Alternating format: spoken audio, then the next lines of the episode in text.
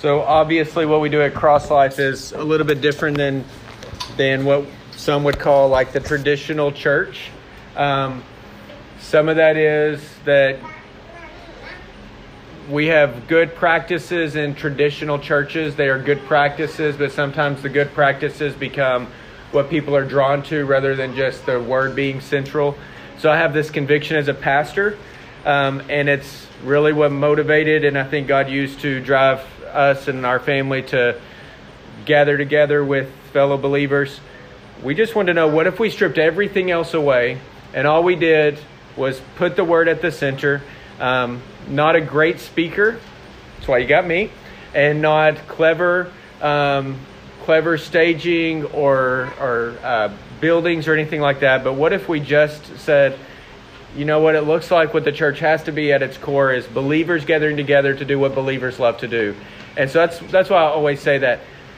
What we see historically is that God's people have always been drawn and shaped by His Word. So that's why we preach the way we do. And that's why we're moving through John. The most abiding thing that I can give you, or the, the most fruitful thing I can give you for your abiding, is for you to have the Word. And so that's why we open it, and that's why we saturate our services with it. And um, so, with that said, we're going to be in John 16, verses 1 through 4.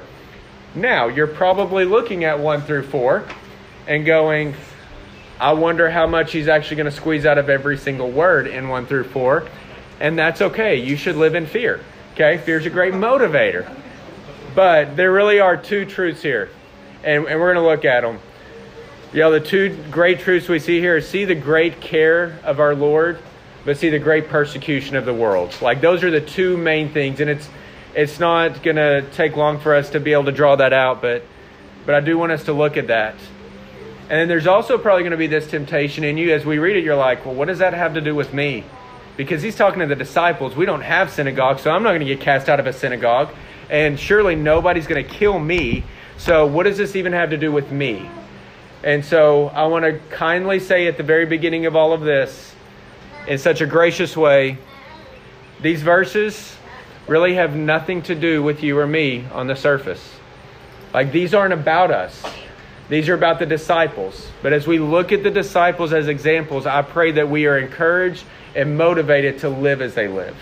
Does that make sense? Sometimes James just says flat out, you don't need to do this, you need to do this. And we're like, oh, okay, that's for me. And we underline it. We get to this one and we realize that the disciples are being taught by God, by Jesus, that they're going to be thrown out of synagogues and that they are going to be killed and that Jesus is no longer going to be with them. So on the surface, we might say, yeah, but what about me? Okay, so let's not do the me right now. Let's just look at the disciples and the Lord, and we will glean. God will teach us in His own way. So, with that said, John 16, 1 through 4. John 16, 1 through 4. Jesus is still speaking. Remember, we've had the Last Supper, the washing of the feet, Judas going out. We've had him talking about abiding in him, abiding with one another, and then the world will hate you because you don't abide with it. And he's still talking and he says, I have said all of these things to you to keep you from falling away. They will put you out of the synagogues. Indeed, the hour is coming when whoever kills you will think he is offering service to God. And they will do these things because they have not known the Father nor me. But I have said these things to you, that when their hour comes, you may remember that I told them to you. Let's pray. Lord God, your word open before us, but not words just written by John, who had a great idea. Your word tells us that every word of Scripture is tried and true, and it is profitable. That, that John only wrote because you moved him by your Holy Spirit. So, holy God, communicating with us today through your holy word. Lord, like John, we are imperfect people. We are all imperfect disciples. But Lord, I pray that your word will shape us so that we can live for your glory and know you and make you known.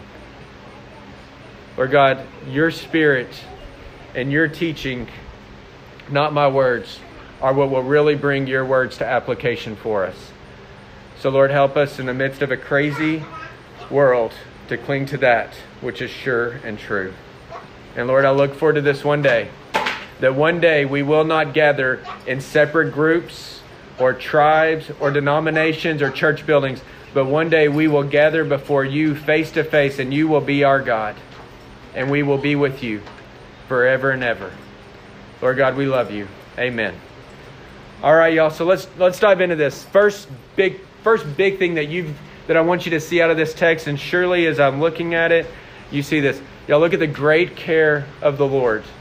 He is about to die. He knows where he is going. He's on his way to the cross. He's about to die, and he tells him everything that we've covered over the last month and two months. He's told them all of this, and now he says, I've told you this for one reason. I've shared this with you for one reason. I've said all these things, verse 1 says. I've said all these things to you. Why? To keep you from falling away. Look at verse 4. He says, But I've said these things to you that when the hour comes, you may remember that I told them to you. Y'all, so this is this is great care. This is him forewarning his disciples because he's about to go away. Okay, so look real quick. I'm not going to preach um, exposition on this part, but look at the end of verse 14. He says, I did not say these things to you from the beginning because I was with you. Well, why does that even matter? Because of this. Because while he's been with him this whole time, all of the hatred and persecution of the world has been funneled onto him. So he didn't have to warn them. And now he says, I'm about to go away. And whenever I go away, all that persecution and hatred that was on me, that with me out of the way, it's all going to come full bore onto you. So you need to know that you're going to be hated. Because I'm gone, you need to know that all of that which has been on me is about to be poured out onto you. And so I'm saying, I see the great care of our Lord here because he's taken time to say, you need to know what's about to come. Because if you think about it, when you know what's about to come, you can have greater confidence and you can be more encouraged whenever it comes. I mean, I think that uh, I think all of us have been there, right? Think of it this way: you are absolutely sure of something, typically, and then whenever hardship comes, you begin to quake. Right? Just think about it. You, you can be absolutely sure of something, and then whenever hardship comes, you begin to quake. And this happens like in a friendship. Okay? You can have a great friendship and then you get into an argument, and, and whenever that argument happens, now there's hardship, and so you're thinking, well, oh goodness, what now? And so there's kind of that doubt that creeps in. Uh, this happens at work a whole lot. You're sure of the quality of your, of your work, you're sure of your work's integrity. You know and believe in what you're doing, you're confident in it until somebody questions you, and then all of a sudden there's that one spark and that one spark within you starts to build this fire and it can consume you. Or with your spouse, you have a great relationship, and then there's that one fissure, that one argument, and that little fissure, that little crag begins to seem like a chasm because you don't know what's going to happen from there.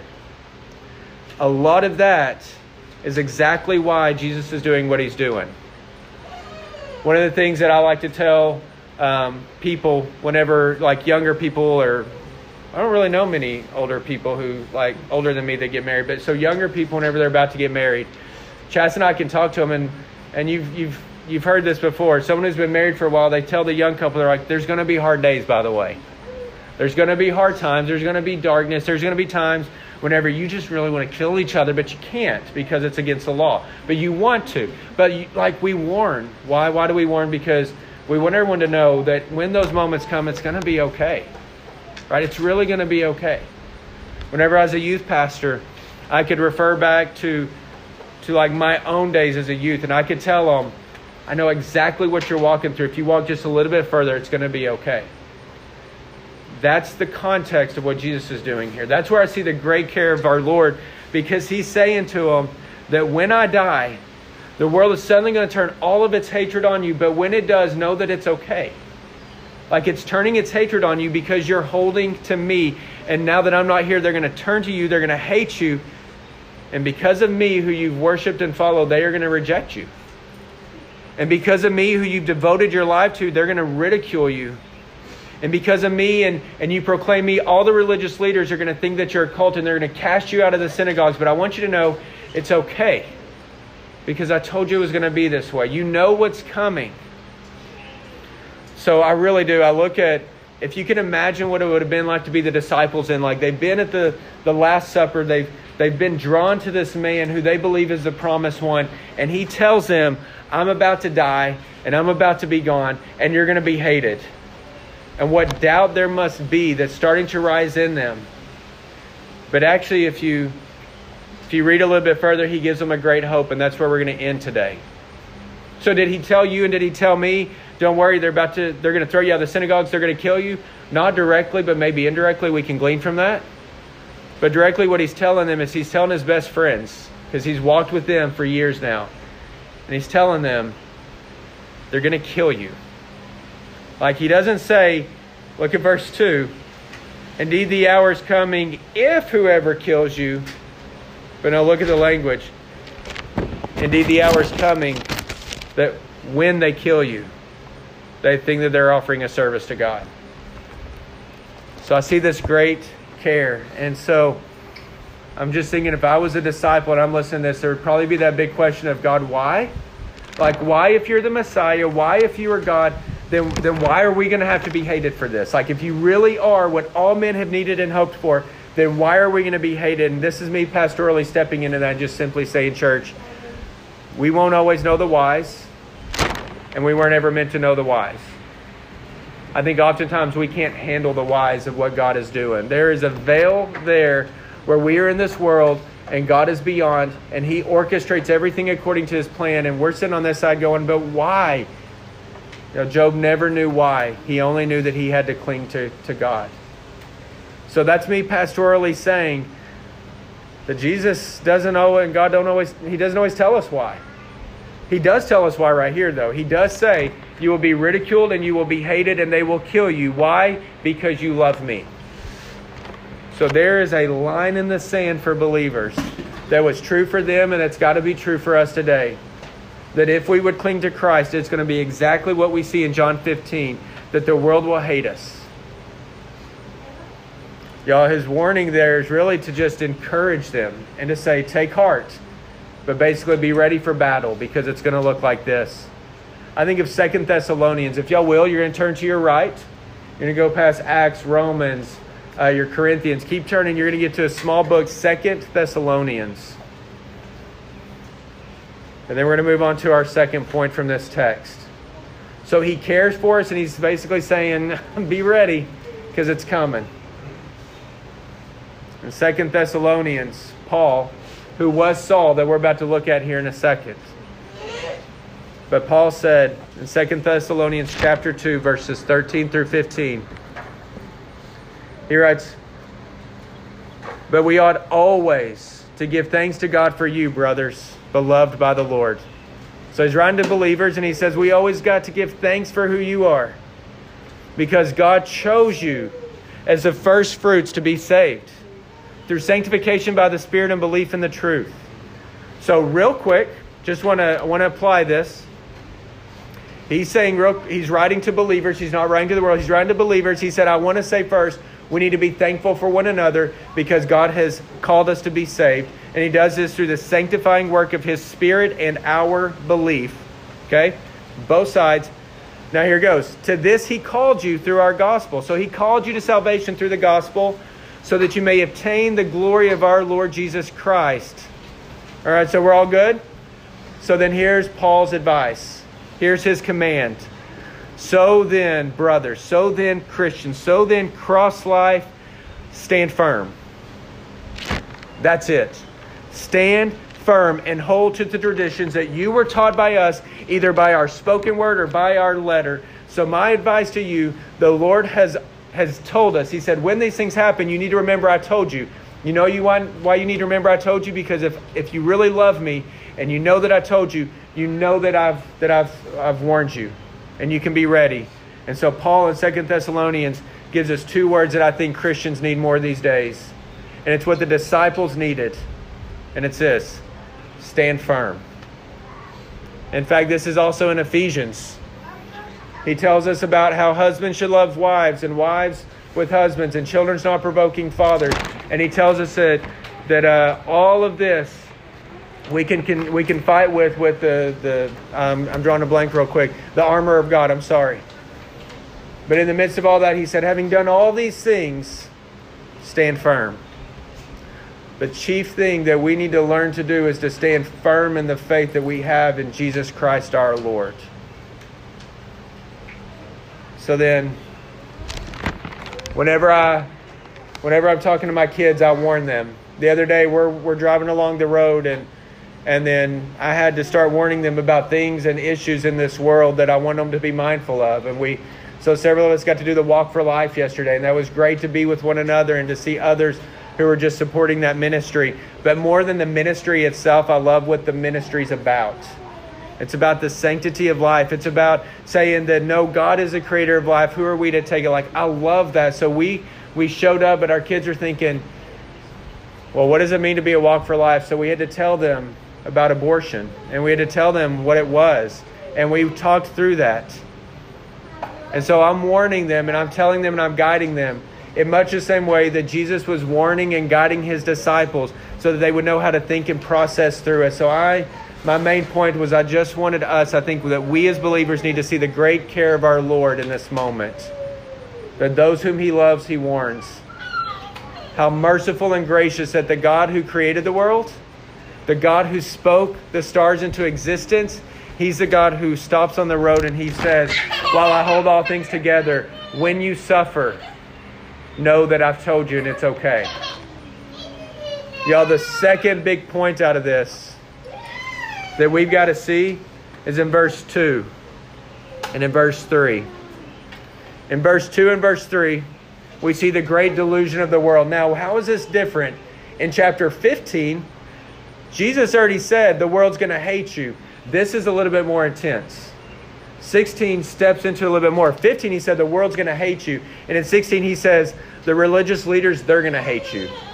So the point for this one is we can see the great compassion or the great care of our Lord here. We got to see the great delusion of the world that the world just doesn't get it.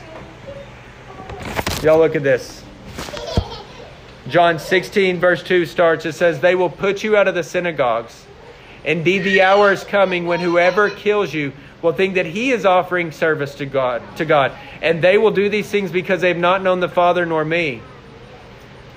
So their persecution is not just going to be from the world, now it's going to be from people who can actually put them out of the synagogues. Who would that be? The religious leaders of that time.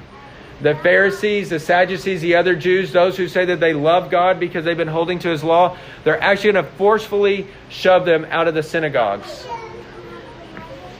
We're, I'm not going to make you turn there, but John chapter 9, you should read it again. We preached through it. John chapter 9, you probably remember the story. This is whenever there's a blind man, and the blind man is sitting there, and the, the disciples and Jesus walk by, and whenever they do, the disciples say, Who sinned, this man or his parents, that he was been born blind from birth? And Jesus said, Do you remember his response? It's not that this man sinned or his parents, but that the works of God might be displayed in him.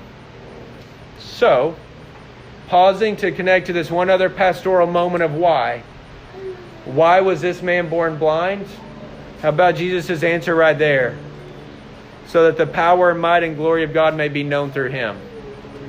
Sometimes that's the only answer to why, is that so that God's glory can be known in this moment.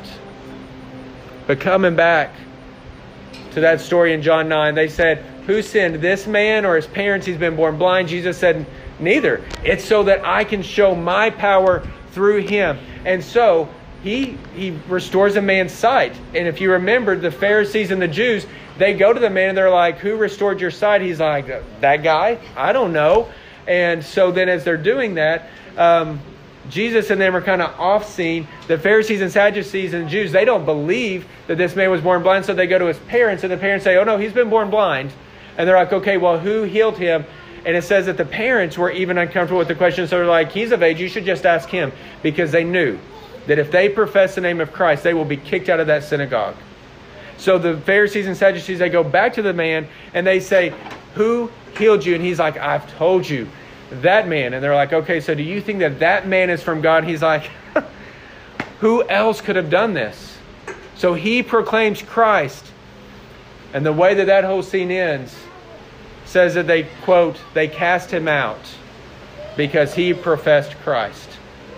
So this is already happening, and Jesus says it's about to happen not to other people, it's about to happen to you. The world is so blind that you will be hated and despised as my disciples. Well, we know from tradition, y'all get this, of the disciples, only John was not killed. All the disciples that he's talking to, only John was not killed. Such is the delusion of the world that they would actually think that they are honoring God by killing the disciples who profess Jesus' name. This is exactly what was going on, y'all, whenever uh, with Saul. Acts 22. Do y'all remember Saul's conversion um, earlier in Acts? Listen to Acts 22, okay? You, you with kids, you parents, you're doing a fantastic job. Okay, Acts 22, 3 through 5 says this. Saul, now Paul says, I am a Jew. I was born in Tarsus in Cilicia uh, but brought up in this city, educated at the feet of Gamaliel, according to the strict manner of the law of our fathers, being zealous for God as all of you are this day. So he's saying, look, basically, you want to know who was a true Jew, like a Jew of the Jews, a Pharisee of the Pharisees, like the greatest with the greatest zeal for God? I thought that that was me. I went to all the right schools. I sat under the right teachers. I was doing everything the right way. He even says in verse 4, I persecuted this way. Way there, by the way, is a capital W. That was originally what Jesus' group was called. They were called the Way. Okay? So he said, I persecuted the Way to death. So he killed them. I would bind them and deliver them to prison, both men and women, as the high priest and the whole council of elders can bear witness. So you don't believe that I persecute them? You don't believe that I send them to death? You don't believe I put them on death row? Ask the high priest, ask the high council, they will tell you. I would receive letters from them to the brothers, and I would journey toward Damascus to take all those who were there and bring them in bonds to Jerusalem to be punished. So here is Saul, who was ready to persecute and kill, and you know what? He thought he was doing everything he was supposed to to worship God. Listen to Acts 26, much the same way. Paul is still speaking. He says, I myself was convinced that I ought to do many things in opposing the name of Jesus of Nazareth. And I did so in Jerusalem I not only locked up many of the saints in prison after receiving authority from the chief priest, but when they were put to death, I cast my vote against them. And I punished them often in all the synagogues and tried to make them blaspheme. And in raging fury against them, I persecuted them even to foreign cities. The reason I'm using Saul, now Paul, is because remember in Thessalonians when we read that letter? That Saul who just said that I would send them to death and I would I'd be willing to kill them and I hated them. He's the one who wrote Second Thessalonians and he says, "Brothers and sisters in Christ, stand firm. Like he called you, he called me out of this darkness. We are hated. Like he's the one who is on the other side of the fence, the other side of the war. And he has come across and he says, We got to do this thing together. We need one another. Stand firm in the faith to which he has called you. But y'all, what blindness the world has, and what darkness there is that even those who claim to have a zeal and a desire for God, they cannot honor Him because they do not see Christ for who He is.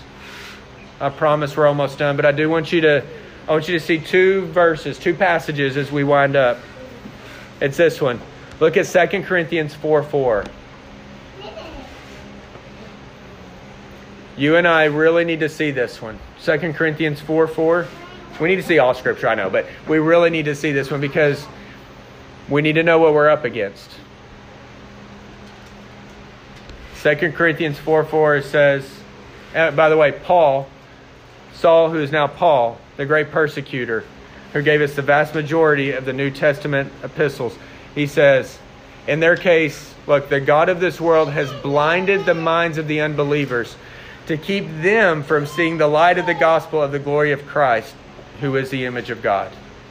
So, why is it that you and I will share the gospel, we will tell others, or we will live in a way that honors God, and yet we will be hated because the God of this world does have power, y'all. And the God of this world has blinded the minds of unbelievers to keep them from seeing the light of the gospel of the glory of Christ. We just need to know that. We just need to know that our enemy actually is very powerful. You know what breaks through blindness? Not our perfect speech, not us clarifying through apologetics. I think that those are useful. What breaks spiritual blindness are God's people praying that the blindness is broken.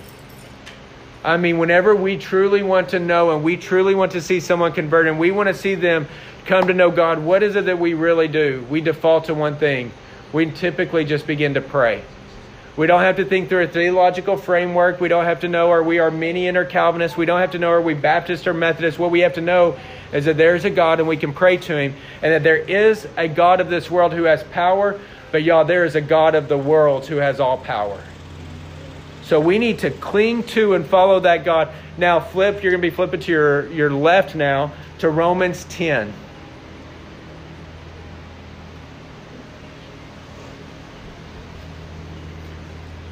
Romans 10, verse 2 through 4. Paul, the same Paul, is writing this. And I think he's the only one who could have really written this. He says, For I bear them, the Jews, I bear them witness that they, the Jews, they have a zeal for God, but not according to knowledge. For being ignorant of the righteousness of God and seeking to establish their own, they did not submit to God's righteousness. For Christ is the end of the law for righteousness to everyone who believes.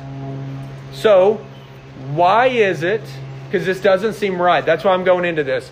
Why is it that those that Jesus says they believe that they are offering service to God, yet they're about to kill the disciples? Why would they believe that that is service to God? And it really comes down to what Jesus tells us in John 16 and what we see in Romans 10 2 through 4. They didn't get Jesus at all. If they truly loved God, then they would truly love Jesus. But they did not love Jesus, therefore, they did not love God. Y'all, there is an eternally damning position to love God and to reject Christ. If we do not embrace Christ, we will have an eternal separation from those who do. But they would be so blind that they would claim that they love God, but they would not love Jesus. They would not see and savor who He is. I'm going to sum it all up this way because I think you get it. Like I'm just seeing on your face. Any rejection of Jesus then or now, any rejection of Jesus is a rejection of God. So, you and I, some real world applications, real quick. Y'all, there are false teachers in this world. It's clear in Scripture that as the days go on, there will be more and more false teachers. And one of the ways we're going to know them is that they will tell you that you can believe in God and that you can love God, but then they won't really talk or focus on Jesus and that love of God. If Christ is not the center of their message and anything else is, our happiness, um, our satisfaction, our joy, the church itself, if Christ is not the cornerstone of that message, then we are clinging to the wrong thing. But false teachers will arise from amongst believers, Scripture says. And so we have to be careful and be on guard. Just be watchful in the Spirit. And then be careful of the Jesus that they do hold up. Is it the, the hippie Jesus who loves everyone and everyone's free to come and there's no no worries, man, everything's gonna be fine? Is it the hippie Jesus? Is it the political Jesus who if you cling to this platform or this political group or you listen to him, it's all political, so there's the political Jesus? Is it the, the current Jesus where I, you know, I get it. That's what we said back in the biblical days. But these days, culture is different, so my norms have changed. My holiness has been re- readjusted. So there's like this cultural Jesus. Y'all, the Jesus that you and I need is the high and holy Jesus of Scripture who is high and exalted. He was with God in the beginning whenever He created. He holds all things together. He is the image of the invisible God, and He sits at the right hand of God. And all of the elders and all of the creatures and everything in heaven and earth will bow down before Him. He is unchanging from beginning to end. If they do not proclaim that Jesus, then He is a false Jesus. That's what you and I need. That's what keeps me going every day. That's what, whenever sin comes its way, and here comes sin, and it looks alluring, then there is a great and holy God who is much more worthy and who offers so much more satisfaction. So beware of false teachers. They will believe that they are doing God's work and that they have a zeal for God. And yet, if their image and their presentation and their focus of Jesus is not right, then they are off. You also need to be watching my presentation and view an image of Jesus because scripture is clear. Anyone can become a false teacher. That's why I love the Bereans in Acts. Paul says, after we presented the scripture to you, the Bereans would go home and they would study scriptures to make sure that what we were saying was true. So, watch me. The last one. Because you can be religious and never love Christ, I just want you to be on guard. The Pharisees and the Sadducees and the Jews, all of them, they had a zeal for God. They wanted to see God lifted up. They followed the law. But because you can be religious, that doesn't mean that you love Jesus. That's your heart check and my heart check. We can be zealous and never know Jesus. We can be gracious and kind and merciful and faithfully attend a church building and be with other believers and yet never cling to Christ at all. But we know the scripture says that Jesus is the cornerstone, He is the stumbling block. He's that one thing that as we live for Him, other people will naturally just stumble over it.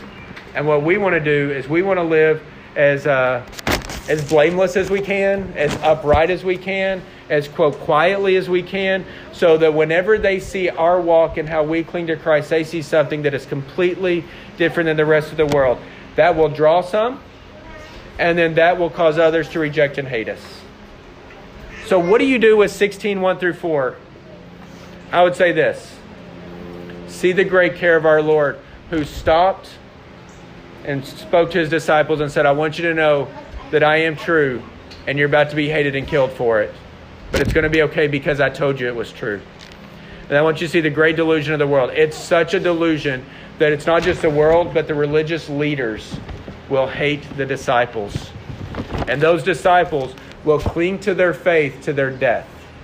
Through persecution and through death, they will continue to proclaim the, no, the name of Jesus Christ. And so this is number three. This is point three. There's only two points there. Point three is what we're going to talk about the next time we gather. See the great hope that Jesus gives. Here's what he says in the following verses I did not say these things to you from the beginning because I was with you. And this is 5 through 7. But now that I'm going to him who sent me, none of you asked me, Where are you going? But because I've said these things to you, sorrow has filled your heart. Nevertheless, I tell you the truth. Here it is, y'all. Here's our great hope. It is to your advantage that I go away, for if I do not go away, the Helper will not come to you. So he didn't just say, Don't worry, by the way, you're going to be hated and you're going to die. He says, I'm leaving, but when I leave, the Spirit is coming.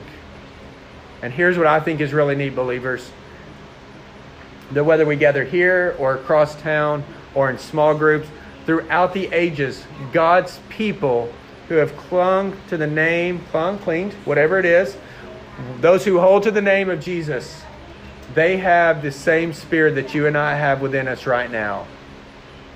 Is that not amazing? That our children, as they grow up and they believe in Jesus Christ, their, His Spirit is in them. And as they proclaim, and their kids' kids believe in Jesus, like there is one Spirit that God puts into all of His people. This is why we can do something so weird as we all come from different walks of life. We have no really other reason that we would draw together except that there's a spirit within us that says, I want to be with these people because there's something in them that is in me, and we all proclaim it together. So there was a great care of the Lord, the great delusion of the world, and then the great hope is that His Spirit is coming. So this this one always brings a smile to my face as I close. Y'all know what the um, Pony Express was? Okay. My kids, whenever I mentioned it this morning, they told me they're like, "Oh, we thought coronavirus was like so messing everything up that they were actually about to start using ponies." Because so that shows how deficient we are in history in my house. But the Pony Express, um, it had an ad. Uh, I'm looking for it right here. Here was their wanted. Here was the job description. Wanted young, skinny, wiry fellows, not over 18, must be expert riders. Okay, I'm good with all that. Listen to this willing to risk death daily, orphans preferred. That is what it meant. That was the job description. And then it said, um, um and then it gave a price. So you would probably read that today and be like, I don't know, willing to risk death daily. I mean, what about my FMLA and my my paid time off? Like, what are the benefits? The benefits of this one are are you young enough? Are you experienced enough? And are you willing to die? And you know what? They did it.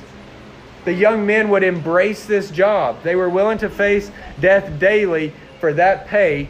And they were will I mean, even orphans preferred. And my kids are like, why orphans? I'm like, because then they don't have to call the family. Right?